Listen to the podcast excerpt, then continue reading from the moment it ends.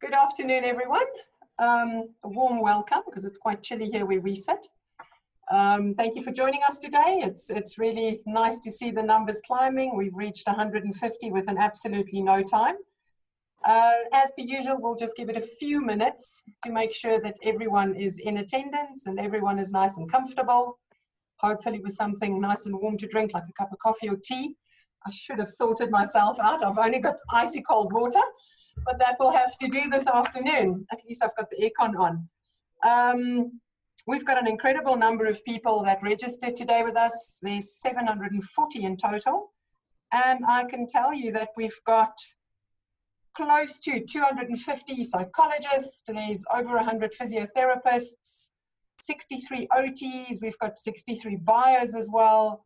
There's 59 speech therapists and audiologists. We've got 41 dietitians. Um, I think there's 16 podiatrists. We've got 29 medical orthotists and prosthetists as well. Nine social workers, nine chiropractors. We've got a handful of doctors. I think there's six or seven doctors with us, and um, 36 optometrists. So a warm welcome to all of you. I just noticed there's there should be 37 registered counsellors who's joining us today as well.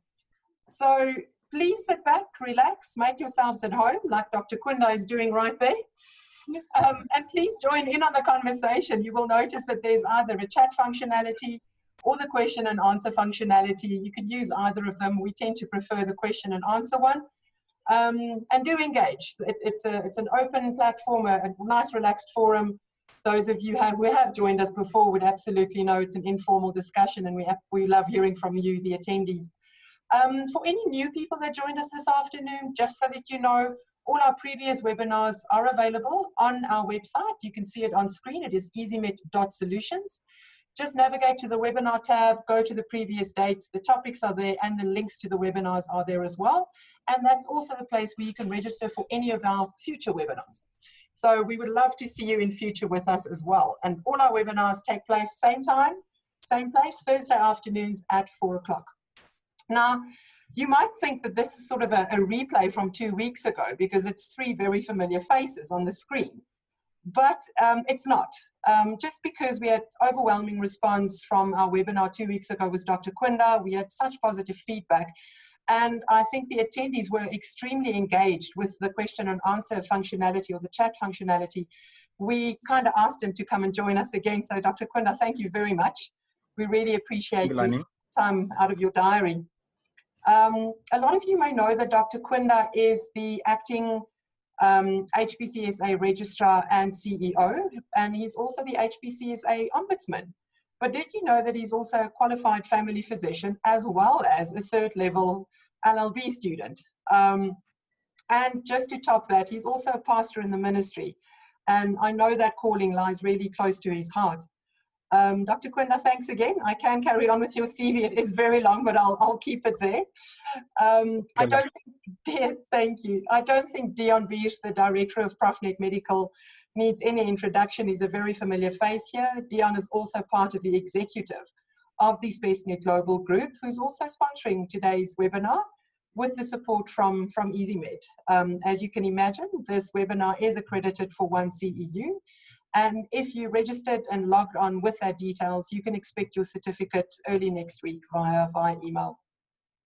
Now, as a product manager at the SpesNet Global Group, I will be your host again this afternoon, and my name is Lani Ace. Welcome, sit back, relax, enjoy the session with us, and please engage via, via the question and answer um, functionality. We would appreciate that. Now, over the past couple of weeks, we've addressed numerous questions and requests around ethics and ethical billing. And um, there were, during our previous conversation with Dr. Kunda two weeks ago, there were a couple of questions that was left unanswered. So if I may, I think let's start by tackling those. We've sort of grouped them together under a topic. And then if there are any questions from the attendees, please, please post them and we'll definitely see whether we can get to them this afternoon. Now, Dr. Kunda, if I may start by asking you, healthcare practitioners' clinical notes who does it belong to? And if a medical scheme requests to see those notes, can a healthcare practitioner share it? And should they get the patient's permission before they share those clinical notes? Yes, Lani. Uh, of course, answering this question, uh, I know the context uh, uh, under which this question will be uh, will be asked, and most of the times, and colleagues, I mean, I have to be honest with you. Most of the times, while while the reason why practitioners are not comfortable, and this question always come time and again, and we have addressed it as well uh, as counsel is because most of the time it's like really a practitioner thinking that I'm being audited for fraud and all those kind of things. And hence, in answering it, of course, I'm not going to be direct. But I think what we need to understand is that the tricky issue here is that the, the patient, and you call that person the patient to yourself as a health practitioner, has got two contracts that they've entered into. They've got a contract with you as a practitioner, and they also have got another contract with the medical scheme. Now, now these two contracts are, are regulated by different laws. Uh, the contract between the patient and the medical scheme, of course, is regulated in terms of the Medical Schemes Act. And the other contract with a health practitioner is regulated in terms of of course, you can start from the Constitution, you can come to the National Health Act, you can also talk about the Health Professions Act. Now, these contracts run concurrently. So when that patient is in front of you, they've got a contract with the scheme that, uh, that is funding for the services that you are rendering as a health practitioner. And in that contract with the scheme, uh, they, they give permission to, for the scheme as they contract when they sign to be a member of that particular scheme to have access to the records mm. uh, kept by a healthcare provider who is a health professional, of course, mm. registered with the HPCSA. And also, they can also have access to the records kept by a managed healthcare organization. Now, your question says, who do those clinical notes belong to? Uh, I can take you now to our guidelines so that you can understand who the clinical notes belongs to. Is that although the clinical notes are made by the practitioner, they have to do with the patient. That's why if the patient want the copies of those clinical records, you are required to make those copies. And if they just want copies, you need to, you can charge them for making those copies and you keep the original. But if they want their clinical records original because they are fed up with you or they are tired of you, they want to go to somebody else, then according to our guidelines, you need to give them their original records if they want to go to another practitioner. But the question is, who do they belong to? They belong to the patient. Of course, you take those notes uh, for the patient so that you can treat the patient. But remember, one of the core ethical values or core ethical standards in terms of our booklet uh, number one is that whatever you do, you do it in the best interest of the patient. So even when you keep those notes that also assist you, let's be honest, if those notes, the patient is not there anymore, you have got nothing to do with those notes. Mm-hmm. But the patient will need those notes for the rest of their lives if there's anything significant that if they want to move on. That's why if they want to go to another practitioner, you will have to give them the notes because the other practitioner need to know what are you treating the patient for. So what I can say is that basically, although you keep uh, those records, you are just a custodian, but really uh, the, the information, and I'm talking about the information is about the patient and it belongs to that particular patient. Yeah. Mm. Dr. Quinta, Thanks. I wonder if I can uh, maybe just throw a span in the works. And uh, firstly, good afternoon to you, Dr. Kunda and Lani, and to, to our, all our attendees. Um, uh, thanks again for joining us.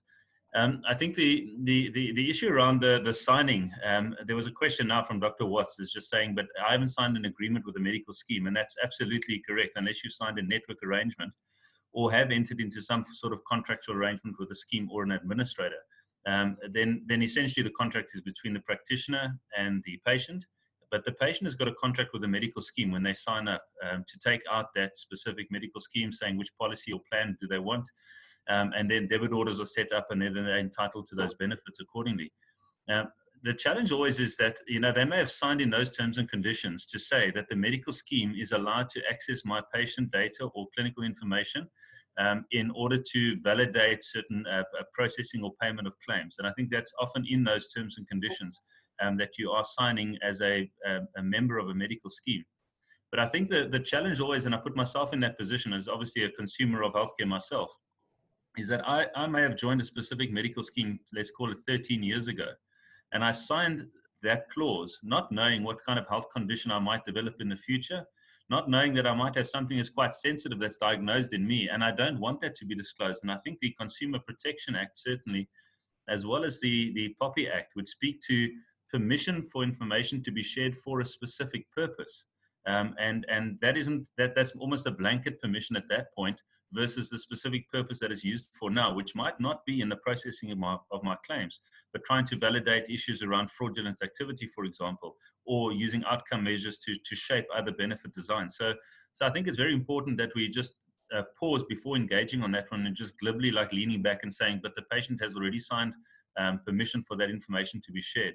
So I think just looping that back, it's always the safest to if the if the information is belonging to the patient and there's a third party looking for it, whether it's a a legal firm or whether it's a medical scheme or the Department of Health or an employer, is if it's the patient's information and you put copies in the patient's hands and say, if your employer wants it, then you go and give it to them. If your uh, uh, legal uh, representative wants it, here you are, here you go, you go and give that to them. Then you've distanced yourself, you sign that over that you've given that to the patient, and then it's up to them how they manage their data. Um, and I think that is a, a, degree of separation, ensuring that you're not bypassing the permission of the patient to actually hand that over to third parties. I think, Dion, uh, th- there are two things that you have mentioned. And I think one of them being that that's why earlier on I said all this is regulated by law. Yeah. And, and what you are bringing right now is that maybe as a practitioner, will I be okay if when they request to have access, then I say to the patient, mm-hmm. your medical scheme want information about you. Here it is, take it to them. I think at the end of the day, because the issue of access really, you know, how do schemes have access? Mm. They can have access by coming to your practice and ask to see the records about a particular patient and not take anything away. Mm. Or they may request that information. Yeah. And and what you are saying, Dion, is maybe in practice one can can use a mechanism where you say, hey, you know what, ne? I'm going to give this uh, whatever you need to your member. Yeah. because as, as somebody asked the question, you, you don't have to be in contract uh, with, with a scheme. The, the, contract is between a member and the scheme. You have got a contract with your patient.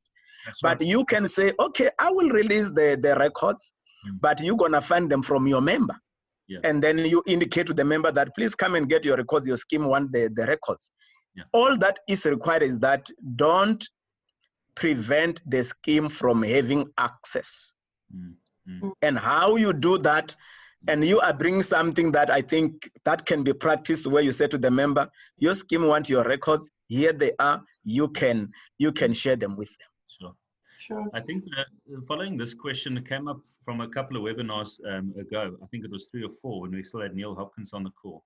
Um, and uh, the, the question was exactly along these lines. And I think the first, firstly, a precautionary measure, um, just a, a, due process, is that um, the your medical malpractice insurance provider, um, most of us as uh, allied healthcare professionals, and I think even the, the, the medical doctors, um, have got uh, claims made cover when it comes to the insurance for, for malpractice or negligent claims.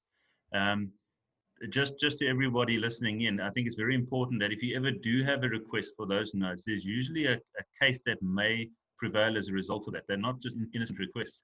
You need to notify your uh, your your your, your broker um, that there is a potential claim that might come up. Um, and then obviously also engage with your association and society for direction and guidance, as well as the HPCSA, who's quite clear about these in, in some some uh, very well directed uh, documents on what to do in in cases of uh, forensic reviews or clawbacks and those sorts of things. So, but what what was interesting in that last conversation, spilling on that, is we actually took um, various legal advice to see what exactly is the position on the the notes, the clinical notes. And um, there's there's some views that state that while you're writing the notes, there's patient data, and then there's clinical interpretation of that patient data. And that the patient data, in other words, where I stay, what my symptoms are, what I'm feeling, that belongs to the patient. That's certainly their information. But as soon as I take that as a clinician and I start translating that and I start saying, well, I'm anticipating the following, uh, my plan of action on treatment is the following. Those are clinical notes that are my interpreter, interpretations of those. And there is a legal view. There is a legal view to say if those are separated, absolutely the patient notes and information belong to the patient, but the clinical notes and interpretation belong to myself. But we know that very often when I'm making notes as a clinician, that all sits in one file. So that does uh, uh, complicate. But I do know of one underwriter, uh, insurer, a, a, mutual insurer, that in fact has advised their um, their, their, their, members um, that those notes belong to the practitioner and that they shouldn't relinquish those to any third parties um, uh, without a the, the patient's information and secondly it could go through the legal channel, uh, channels of being subpoenaed for those inf- that information so i guess that's the other extreme and i guess one also doesn't want to be obstructive in the process mm-hmm. there's an interesting question that came in and. We've asked should patient notes be shared with medical schemes with or without um, the patient's um, um, permission but the question is should there be a complaint against you as a healthcare practitioner and there's an inquiry committee at the HPCSA, and they are asking for an explanation from yourself as well as your clinical notes. Should you and can you share that clinical notes with the HPCSA? Okay, uh, Lani, maybe to, to start with what Dion said, one of the things really that one has really picked up is that, and I saw one of the question, uh, a comment from a psychologist here, who, who is speaking in line with what Dion was saying, that, you know, as a psychologist, you, you write certain things mm. about the patient for your records that you wouldn't even want the patient himself or herself to see. Mm. And it, it goes back, you know, to also the issue of informed consent, where you know in law, you can withhold certain information uh, from the patient if it is going to pose a risk or going to put the patient in danger if you disclose that information to them. So it's an issue really where I think uh, a debate is, is needed, uh, not only uh, unilateral from a health professional's point of view, but also to bring this to light in terms of the funders. Because it's true, I mean, the, the psychologists deal with sensitive information that you wouldn't just want, even the patient. I mean, if we were to go the route of giving that information to the patient, yeah. I mean, I have seen it as ombudsmen where, where people say things because they have access to the records, things that they're not supposed to see. So th- those are realities that we need to, to really debate on. And, and I think, you know, with the relevant stakeholders and say, we have got this situation, uh, professions are not the same. That's why this evening, I also asked our, our head of division for professional practice to be in attendance so that he can start this process so that there can be engagement with, with everyone.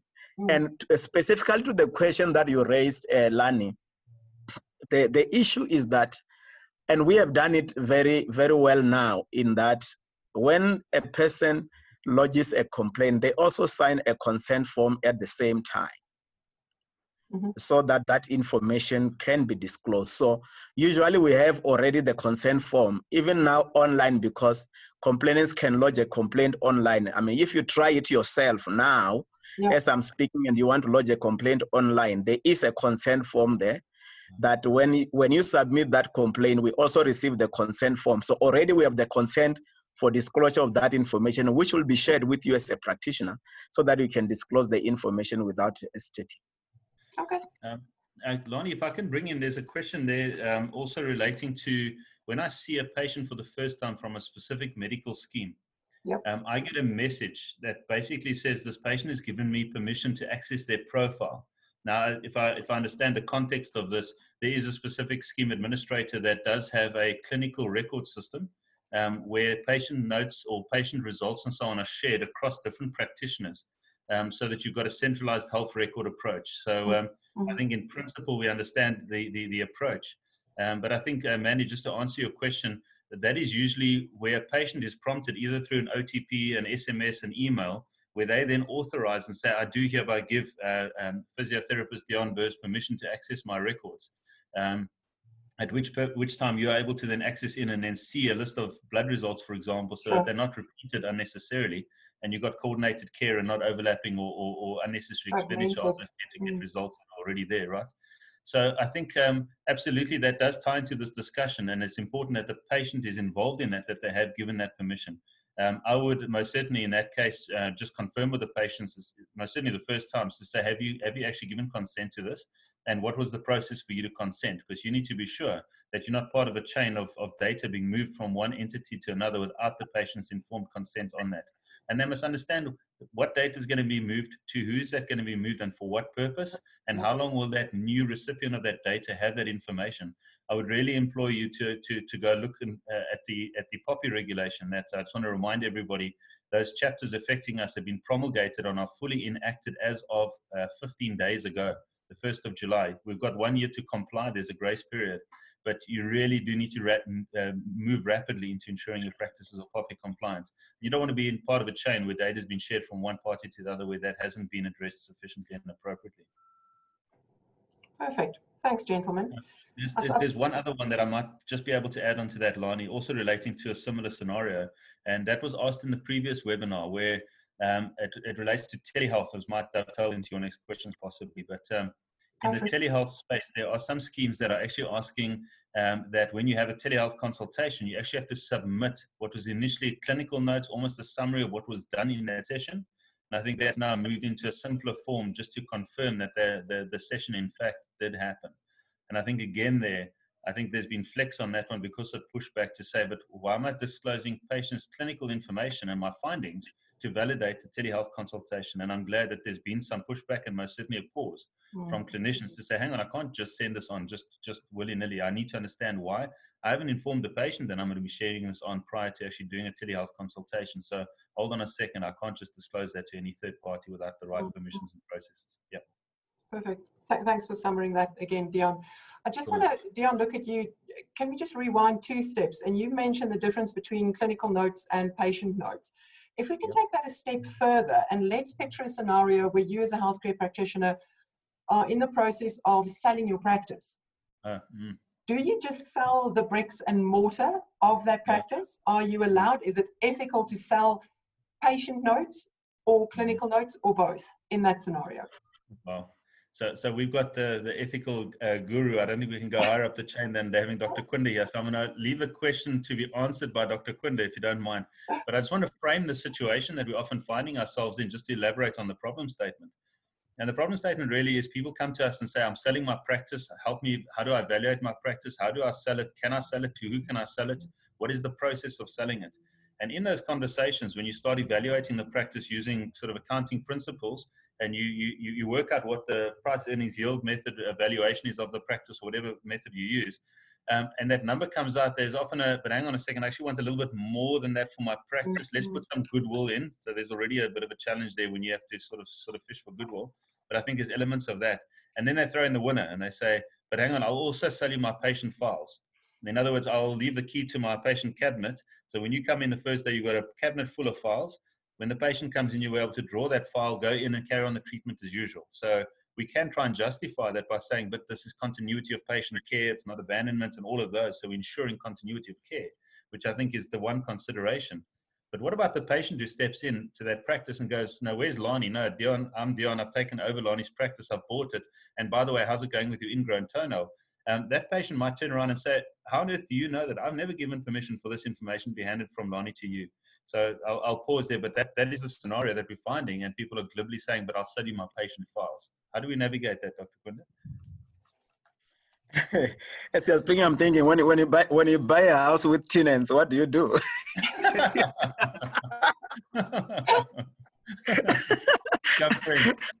Just on a lighter note, but, but, but I think I think I think what is critical here is that as, as a practitioner, you have got a duty. And what is very critical, colleagues, that's why I will take you back to the issue of also of naming practices. Why do we want you to name your practice after your name? That's why it, it is against our ethical rules to just write physiotherapist out there mm-hmm. or occupational therapist or clinical psychologist, for example, without your name. Because patients are not coming to the building patients are coming to a particular practitioner. And if they were coming to you, Dion, they may not want to go to Lani. Don't force them to go to Lani. No. That's why if you are selling your practice, you need to inform your patient that in time that I will be moving from this place to somewhere else. I'll be selling my practice. I want to know from you if mm. uh, you want to stay here. Uh, this is the person who's going to be practicing here. It's another physiotherapist. And you, if you can know their name, you can even tell them, this is the person. Do you mm. want me to give you your clinical information or you want it to stay here and you can still come and consult with this person? Yeah. That is what you need to do. Just disappearing without your patients knowing that will be abandonment of your patients. You need to make arrangements and they need to know which arrangements you have made and it will remain up to them to decide if they want to stay in that practice with another practitioner. Maybe they love the couches mm-hmm. not necessarily love you. They love the couches that they sit on and what they do in the practice. And they may not mind to come back even if there's another practitioner, but they may say, you know what, I, I came here because of you and I will want to go to somebody else. Mm. Dr. Kwenda, you've opened a, a, bit of a can of worms relating to the naming of practice. There is a question out there, and, and I think the regulation has been uh, most certainly clarified and directed as far as using your name and surname, initials and surname, that if you do use your your your um, discipline type like physiotherapy, that you use physiotherapist rather than physiotherapy. Um, and I think there's been some good clarity on that one. But there's there's a question to say, what about those practices that are incorrectly named as they stand right now? And they might be rehab rocks, and uh, you're going, hang on, you know that's not ethically appropriate. What what what do they do about that? Have they got uh, exemption uh, to do that, or Dion, there's no exemption. Uh, the issue is uh, the issue really is uh, we we have not been good in enforcement mm-hmm. Uh, from our side. You know, in 2015 we established our inspectorate, and and they've been more on reactive mm. inspections, not proactive inspections. We have discussions recently where we want to increase our inspectorate, but we don't want to do that at the expense of the practitioners. Mm. But the, the, same staff who have been working for the HPCSA to beef up the inspectorate because that is one area where we really need to come in. Not only naming of practices, Dion, but also even information on your professional stationery. I always say practitioners don't even put their registration number with the HPCSA, but your practice number from BHF, eh, you put it there because you know it means food on the table. But you can't have that practice number if you don't have a registration number with the HPCSA. Yeah. And if on your stationery you don't have your registration number with the HPCSA, then you are contravening the mm-hmm. ethical rules. So mm-hmm. it's the issue of enforcement, Dion, which is uh, really uh, uh, for now reactive. But when we become proactive, then uh, we are even moving, by the way, to, to, to, to reviewing our legislation, where you will get also compliance notices and being given some time to comply with the ethical rules. So basically, those who are doing it, there's no permission from the HPCSA. It is just an issue that we have not been good in enforcing the ethical rules. But let me also mention Dion while we are here. Yeah. That we also have got a challenge, which you know, I don't know. We we and I'm happy that employees here you should think about it. The issue of naming your practice uh, in terms of vernacular uh, uh languages is easy in English, you know, physiotherapist, maybe even in Afrikaans. Okay. But who is a physiotherapist in Tshivenda mm. or Zulu Botswana, uh, how do you call yourself? I mean, I have seen dental therapists calling themselves, you know, udokotela wamazinyo. And when a patient goes there, even physiotherapists will call themselves udokotela wamathambo. That is an orthopedic surgeon. Yes. And, and it's because in our vernacular, we don't necessarily have yes. the, yes. the, the naming of these uh, professions, you know. Mm-hmm. It's there in English, but in really in vernacular, everyone then becomes a doctor. And for an ordinary member of the public, that can be confusing. I understand. Absolutely. Yeah. yeah. Okay. Mm-hmm. Absolutely. Very, very interesting. Dion, did you want to add anything else or answer any questions that you spotted? yeah, I'm just interested, uh, Dr. Kwanda, you say there is regulation you're looking at. Does that tie into the licensure uh, to practice reviews and, and the management of that? And is there possibly an update just relate, relating to the, the, the license to practice elements? In, in fact, what I'm talking about is the overhauling of the whole Health Professions Act. Okay. We are at a policy making stage with consultations mm-hmm. currently with the professional boards before we can go and consult with yourselves because we will be contacting all the professional associations mm-hmm. uh, in, in consultation of, of that policy document. And those are some of the things that we, we are looking at. Right. Okay. And and if I may, the, the, the progress on the license to practice is that is that uh, uh, enacted? Is that in process? Where, where are we with that?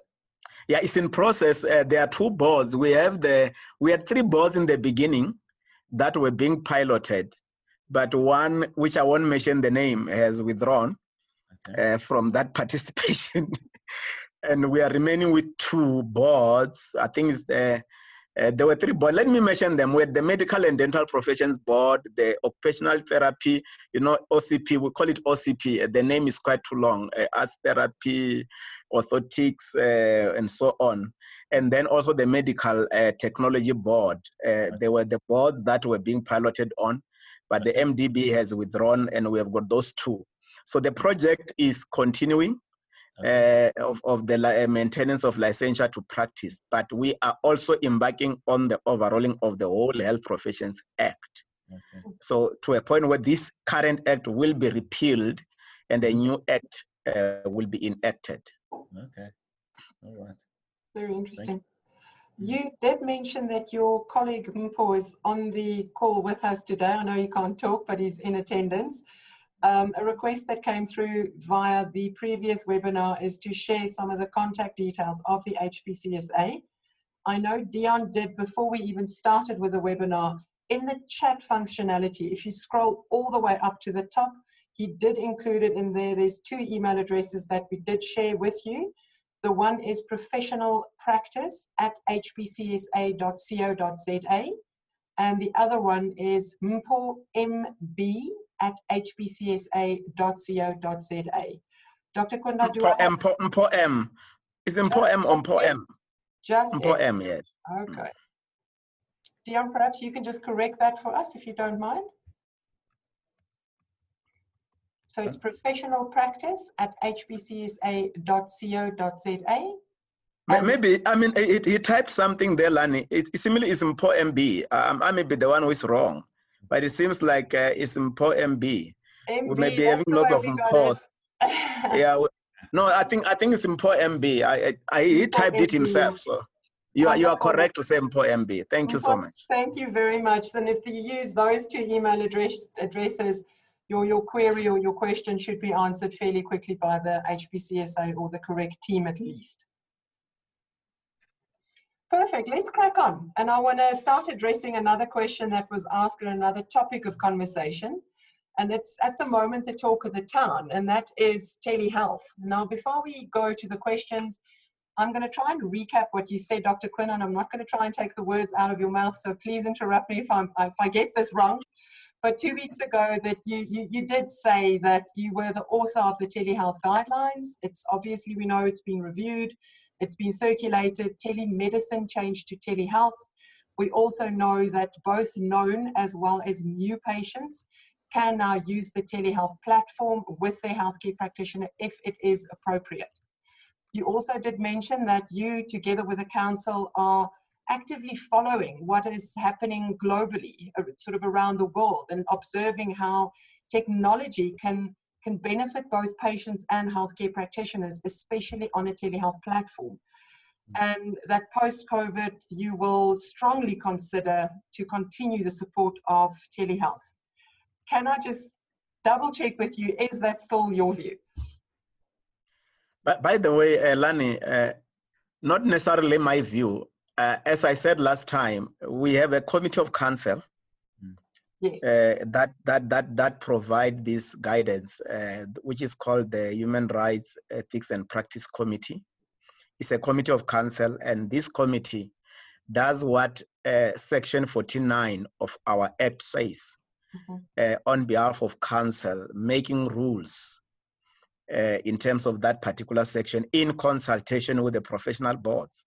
So this committee has shown a desire to relook at the telemedicine guidelines. As I said last time, uh, the, the, when we put together the telemedicine guidelines, they were based on us supporting the policy, the policy directives of the Department of Health. And, and those policy directives were talking about increasing access to patients who are in remote areas to also have access to specialized care uh, from a remote area. That, that was the basic thing. Now, with advancement of technology, uh, of course, the council need to relook at that and say, can't we open certain things so that at least we can also increase accessibility? Because basically those ones, let's be honest, they were more geared to the public sector and looking at how can also this be used in the private sector.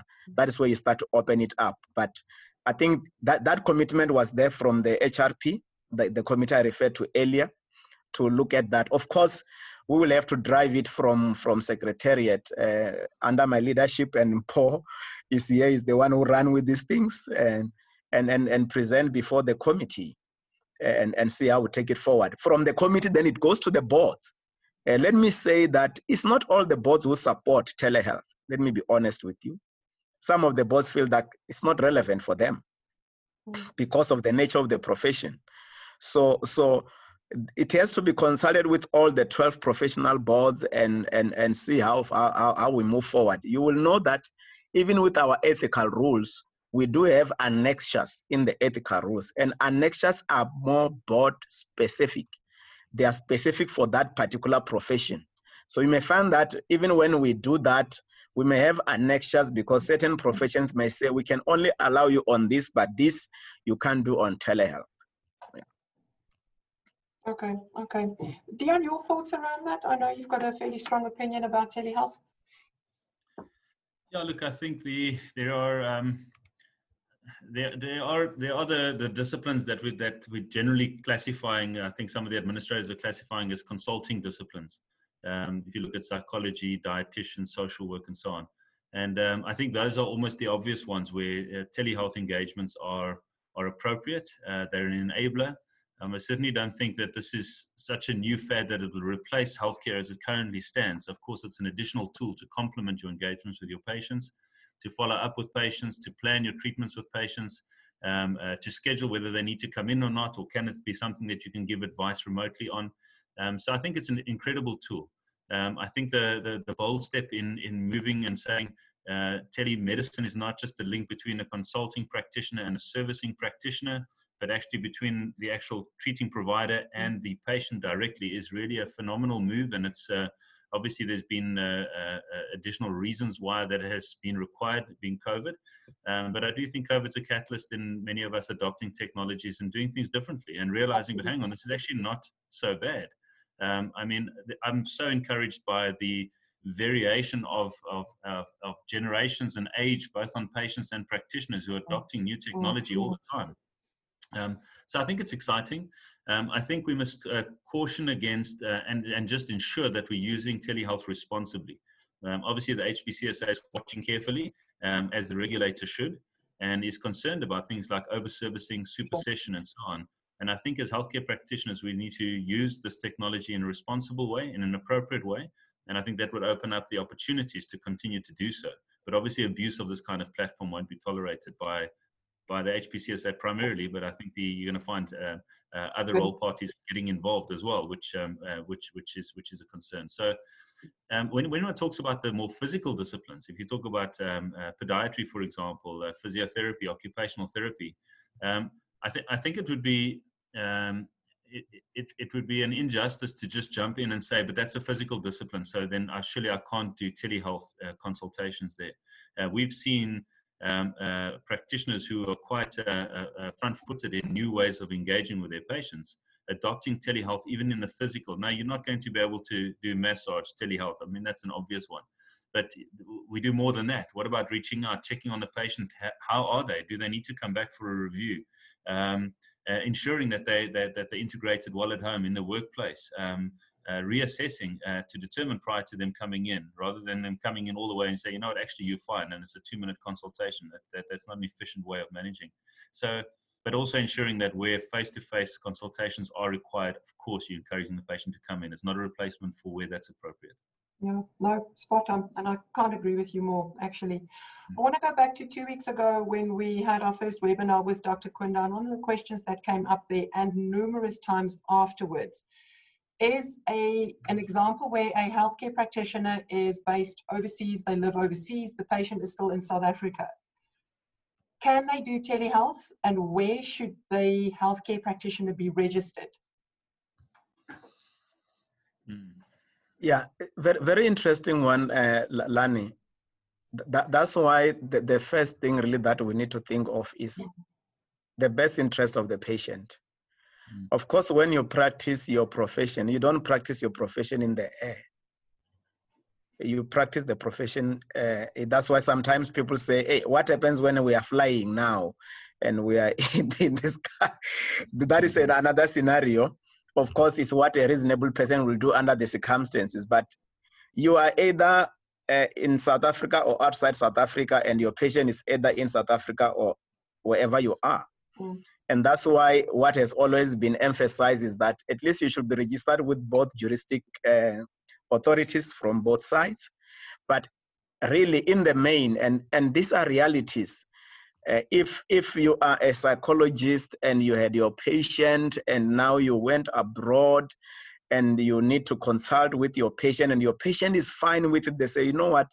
I, I will want to continue with you from uh, from that side because uh, we can be able to to to, to communicate uh, through telehealth then th- that that can be done. At the end of the day is are you acting in the best interest of your patient or you are saying i'm moving abroad and i don't want to lose my patients even though i'm not in south africa.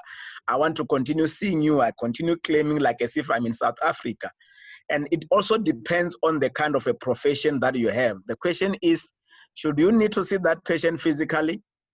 Will you be able to and that becomes critical. That's why in the main in all these things colleagues is are you doing that in the best interest of your patient or your own best interest? So that should be a standard that we need to use.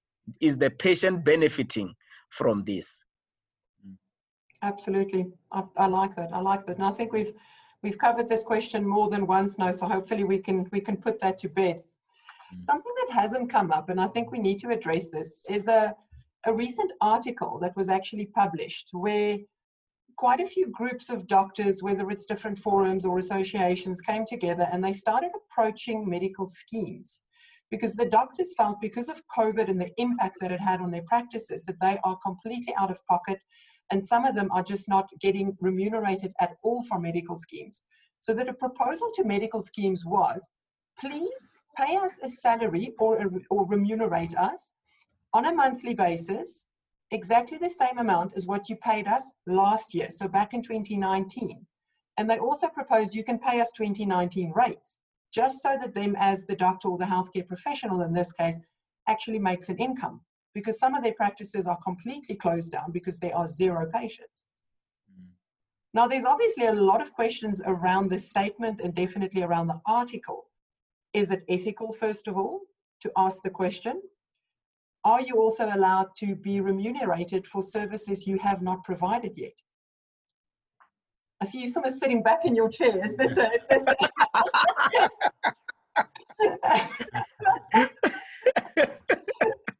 Lani, is, this, uh, a difficult one? Sorry, sorry, sorry. Lani, we, we have got a reality. And it's not only the, the, the, the, the COVID 19 pandemic is not only affecting health professionals. I mean, everyone involved in a particular business is affected. Uh, whether you are involved in the business of selling liquor or you are involved in the business of doing events where now people can get married, they can have parties. Sure. Everyone is affected and health professionals as well. Now, that, that's why we do have uh, uh, rules. Uh, health professionals have got standards that they need to uphold, and and the issue is very clear. I do not know from the schemes. Of course, I'm not a fundi of the of the Medical Schemes Act and the regulations thereof, whether the schemes are allowed to pay a service provider while they've not rendered a service to a member. But what I know from our side is that you cannot claim for services not rendered. We, we are not operating in a cap capitation model mm. unless there are those practitioners who are operating. I, I know is fee for service, meaning that you render a service and you you claim for the services that you have rendered. Of course, we last time you remember we spoke about alternative reimbursement models, and capitation is one of them. You know, diagnostic related groups, DRGs, one of them. Depending on where you are operating, fee for service is still one of them. But mm-hmm. as we are right now, eh, you cannot claim for services not rendered. That is where we are as the HPCSA. So, so that's why I said back. I thought, yeah, it's a dire situation. We do understand, but but really uh, going to that extent, uh, because let's be honest, uh, uh, Lani, colleagues are affected, especially those who are in disciplines, especially surgical disciplines, and that also include physiotherapists and so on. I mean, if people are not having accidents because they are not drinking and there's no violence and so on, it means they are not gonna break their legs and go to the orthopedic surgeons and for you, and uh, they don't need physio. So it's, we are all gonna be affected, and that it's is the reality. Knock on effect. knock on effect on everyone. So, so I mean, ethically, of course, I will speak specifically in terms of our ethical rules. Of course, that is unethical. Mm. Dr. Kwenda, I think um, one of the elements that come to mind as soon as those those proposals are put forward is we understand that people are under financial pressure. And when one looks for financial relief there's various places to do that uh, through the government through the UIF TERS programs where appropriate. Um, uh, uh, various corporate uh, uh, bodies and individuals have put money forward to help and support practices and, and businesses. Um, and and there's bank loans all sorts of ways of raising capital to try and assist. I think throwing medical schemes and administrators into that mix is interesting. I mean, it's another third party that you can possibly call to. But I think the caution for me would be um, we need to understand any form of corporate involvement or co- potential corporate interference in the practitioner uh, uh, autonomy and the relationship with the patient. And um, if I took a bank loan from a practice, uh, if I took a bank loan for my practice and the I've got terms about financial payback, but there's not terms around how I treat, what I bill, what rate I bill, mm-hmm. and so on. And I think if anybody does engage with any of those sorts of agreements, I just really caution to read the fine print, read the terms and conditions of that, and ensure that you're maintaining your autonomy, that you are able to manage your practices, uh, your patients in your practice as appropriately as you deem necessary from a clinical perspective, and that that not is that is not swayed through any sort of corporate entity that's interfering in that decision making and that treatment process, whether it's your bank manager, whether it's your rich uncle, or whether it's uh, a medical scheme. Mm. Absolutely, absolutely, brilliant. I'm going to move on from that topic because I'm watching the clock as well, and there's still a few things that we need to cover. Um, Dr. Quinda, the question around road shows came up, and I think it was actually in the in the chat section as well. Is it happening? Is it not happening? Is it happening in a webinar, Zoom session? How can people engage with you? Mpho, Mpho is supposed to be presenting this week. I think it's happening this evening at six, if I'm not mistaken. The very first one online we are starting today. Uh, I think it's today. Yeah, I think it's tonight, if I'm not mistaken. Uh, so they are starting this week uh, our online uh, uh, symposium Excellent. on Teams. Yeah. If so people need we, to, we, register we, for that, do they just go to your website? I, I, I don't know. Uh, I'm not sure. I, I, will. I will not. Put it in the chat for us. Yeah, maybe Mpho can help us on the on the chat there. But I know, I know that our our corporate affairs division has started that and we are kickstarting them this week. Uh, so I don't know, check on our website or because this one you don't have to, we don't, we don't have to send only to those in that particular town. So it, it has to be on our website so that at least anyone can attend. I think uh, depending on uh, the number that we can take on, on teams, uh, of course there will be that limitation. Perfect, perfect. Mpho, if you are still on the call with us this afternoon, perhaps you can just dot us an answer. I think there we go. One starting today on Teams platform, and we will have them at least every two weeks going forward. Wonderful. I think that is really good news because we have quite a few queries around that. I do think people want to engage with the HPCSA, but it can't happen in a physical environment. So let's go the digital route. It works. We can see it. We've got how many people online with us this afternoon? Close to 550. Hmm. Yeah. So it works. We know it is amazing. So let's use the technology that, that we've got in front of us. Um, so, gentlemen, another question that keeps coming up, and that's the topic around uh, and regarding billing and billing policies. Should a healthcare provider who's in a private practice use medical scheme rates? Can they determine their own practice rates? How should they determine their own practice rates? And there's often this term that gets used, um, upper ethical tariffs. Now, it, it's a bit of a contentious one, but perhaps you could just give us your input, your thoughts around this. And then, Dion, I think I need to ask you as well. So, but Dr. Quinn, let's perhaps start with you. You know, I, I always say um, there's no one who, re- who can regulate how much a practitioner can charge, or let me say, who can determine how much a practitioner is supposed to charge. How much you charge is dependent on the cost for running your practice. And the cost for running your practice include your professional fee as a person. It includes, you know, your your staff that works for you and the systems that you are using in your practice or the machines and everything. And that's why I always say, you know, for certain practitioners, like for example, it's difficult to set up an optometry practice or even a dental practice compared to setting up a medical practice because mm-hmm. uh, just to take it too far, for me to set up a medical practice, I just need a stethoscope. the rest can follow. but for you to examine the eyes, you need lots of equipment that is expensive. Yeah. yeah. And where, where you are practicing from also is a determinant. I mean, if you are practicing in a mall, things are not easy like they are in downtown and so on. So at the end of the day, you set your fees in line with the running costs for your practice. then you inform your patients about the costs of the services that you're going to render to them. And after that, you issue them with a statement of account. Mm-hmm. I always say those are the two basic things that you need to do inform your patient about the cost of services before rendering the service and issue the patient with a statement of account afterwards. Then you are done. And we always advise that, you know, if possible, where possible, uh, make them sign uh, that info for that information because really on our side when we adjudicate on these matters the question we ask ourselves did you inform the patient? Can you prove that you informed the patient? And if you produce that proof we even allow you because most of the patients come to us when you take them to the debt collectors. Then they run to us and we say no no no no just pay.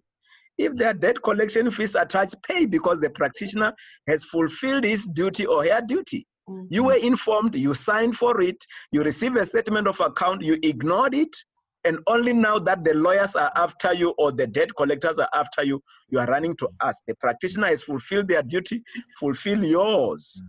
because the service has been rendered. Absolutely, yeah. absolutely.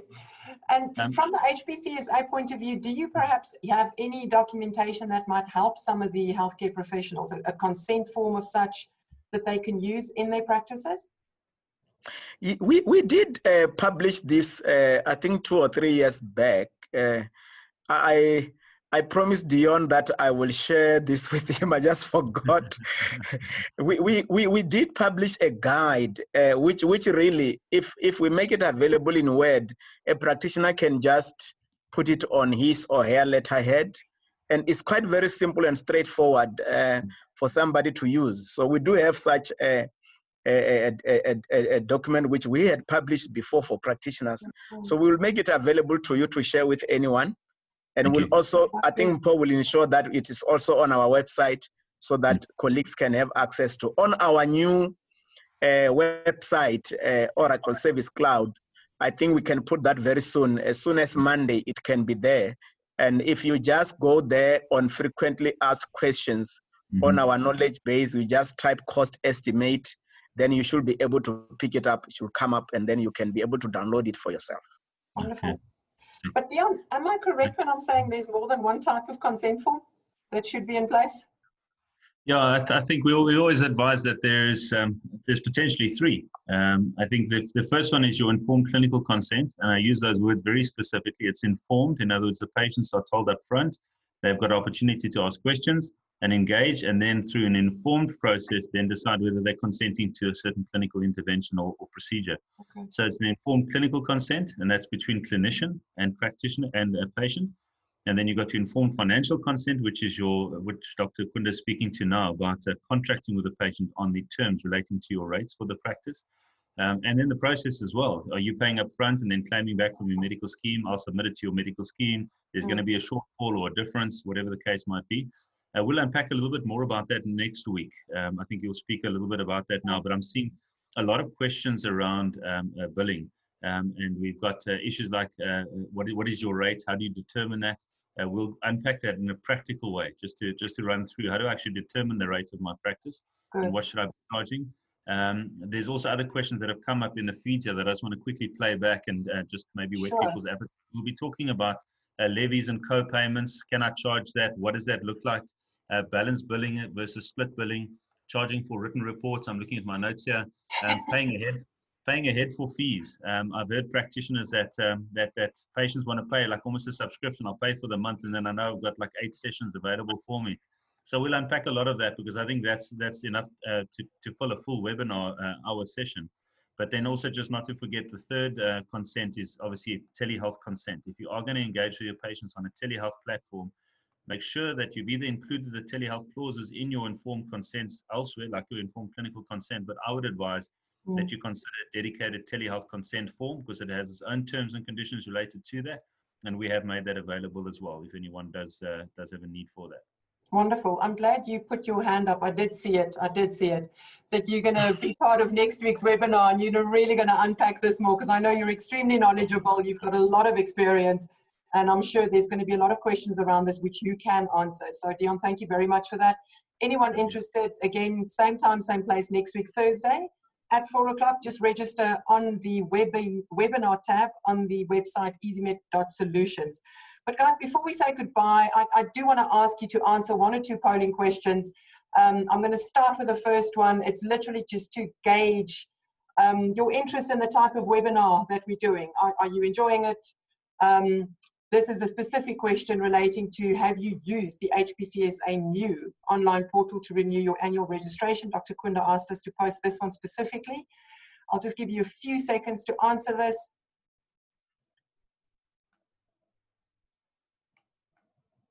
We do appreciate you taking the time to just give us a bit of feedback. This also helps us position following webinars and following topics as well. I'm going to give it 10 more seconds.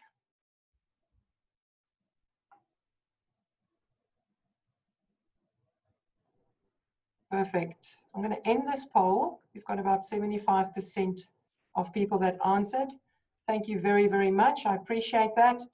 Um, the second one is an easy one. It's a 1 to 10, where 10 is absolutely fantastic. You love today's webinar. You found it valuable. You found it interesting.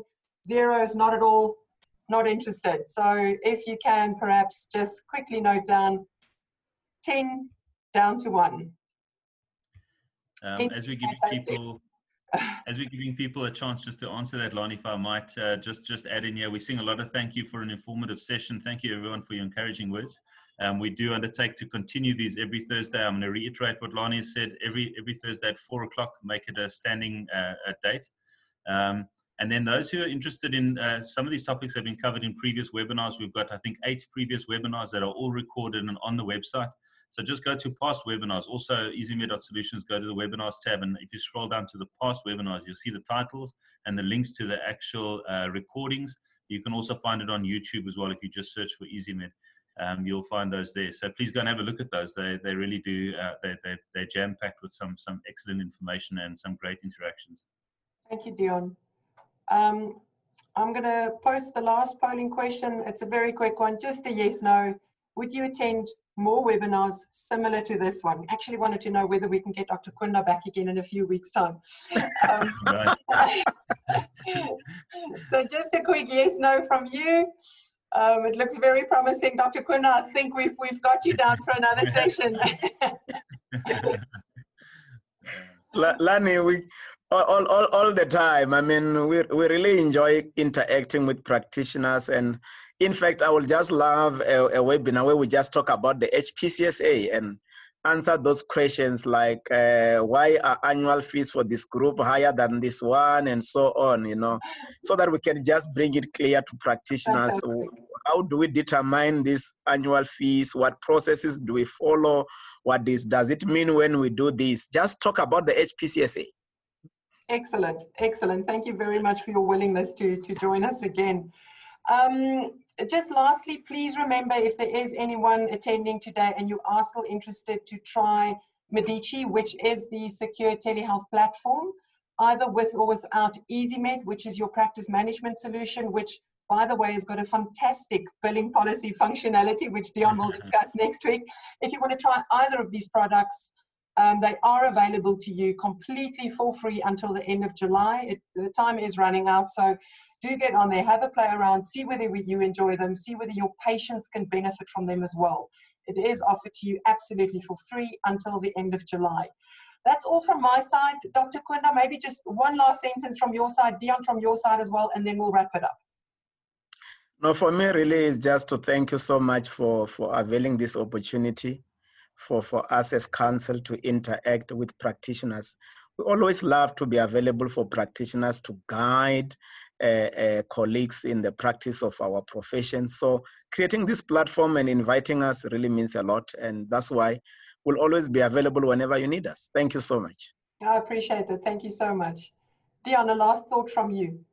Thank you, Lani. Uh, I think just uh, to Dr. Kunda, thank you very much again for your time. We really do appreciate your, your contributions and for being here. And and, I, and I've really been encouraged by the HPCSA's a strong move into guiding professionals.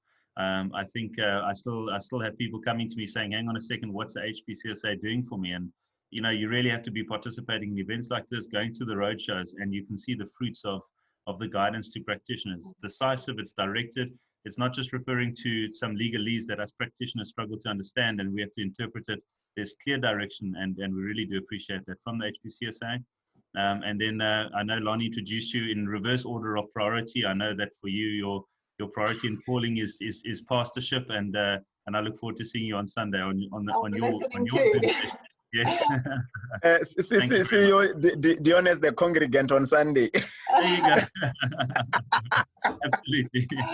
Thank you so I, much. I enjoyed Thank listening you. about Joseph last week Sunday. I did listen. wow, wow, Lani.